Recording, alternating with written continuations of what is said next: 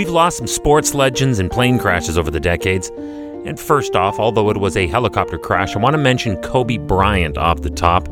But plane accidents have taken from us baseball immortals like Roberto Clemente, Thurman Munson, and more recently, Roy Halladay, as well as golfer Payne Stewart and the entire Russian hockey team Lokomotiv.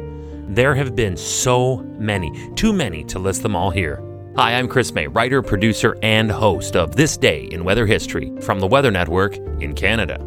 Today, we remember the tragic loss of NASCAR champion and team owner Alan Kulwicki. This day in weather history.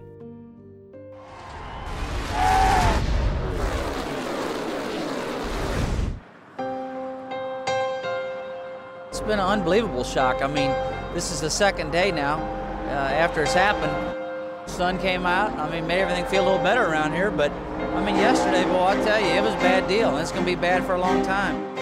Whatever went wrong apparently happened fast, so fast that air traffic controllers never got an indication of a problem. The transporter that carried Alan's car has made its final lap, and the checkered flag has fallen for the final time.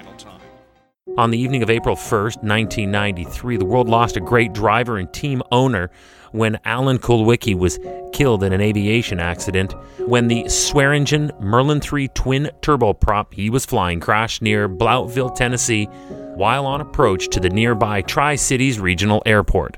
Three days from today, this day in weather history, was the April 4th running of the 1993 Food City 500. Kulwicki was on his way to the Speedway from a promotional appearance in Knoxville, Tennessee. And then this is where it goes from sad beyond belief to stupid beyond belief. The investigation into the case of the accident that took place later revealed it was human error. Guess why? Ice on the wings. Apparently, it was determined that the pilot failed to operate the engine inlet anti ice system properly, and with that, I have now covered three tragedies from plane crashes that could have been avoided if only the de icing would have been taken seriously.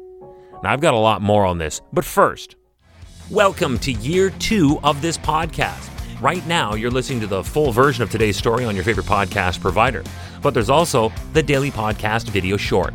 They're shot right here in my podcast recording studio, so you get that perspective. But oftentimes, they will include visuals from that day's event, from when it happened, in weather history. So after listening to the full story, go check out the podcast video short on television or online anytime at theweathernetwork.com forward slash weather history. All right, now, what happened? Visibility was poor, and that is just the start of it. The thing is, the pilot received two weather briefings during the course of that day's pre flight routine. In those sessions, ATC or air traffic control pointed to a low pressure system at the lower levels of atmosphere that was packing moisture. The temperature at that altitude was supportive of freezing, so the officers alerted the pilot of the distinct possibility of icing on the wings during flight.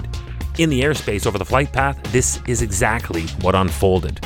The observation station at Nashville, Tennessee was the closest site to Tri City Airport, and it was reporting a freezing level of less than 1,200 meters or around 4,000 feet. Furthermore, the cloud base climbed from 1,200 meters to higher than 5,000 meters. There was definitely some turbulence in there with updraft in this towering cloud deck. The ice formed and froze, but the pilot failed to compensate and the plane crashed, killing everyone on board.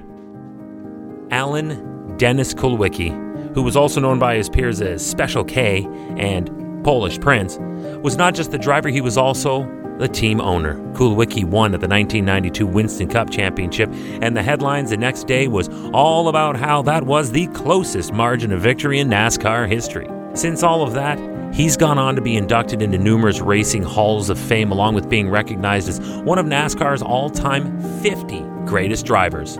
Lost too soon this day in weather history. As long as racing continues and as long as men seek and find the American dream, we will always remember Alan Kulwicki. Hey, do you like the podcast? We'd love to hear from you. If you have an idea, go right now to wherever you're listening to me and rate us if you would, please. It's on a five star system, and we would love as many stars as you can afford. So rate us, but then also review us. This way, we can always stay on top of how you'd like to see the show evolve.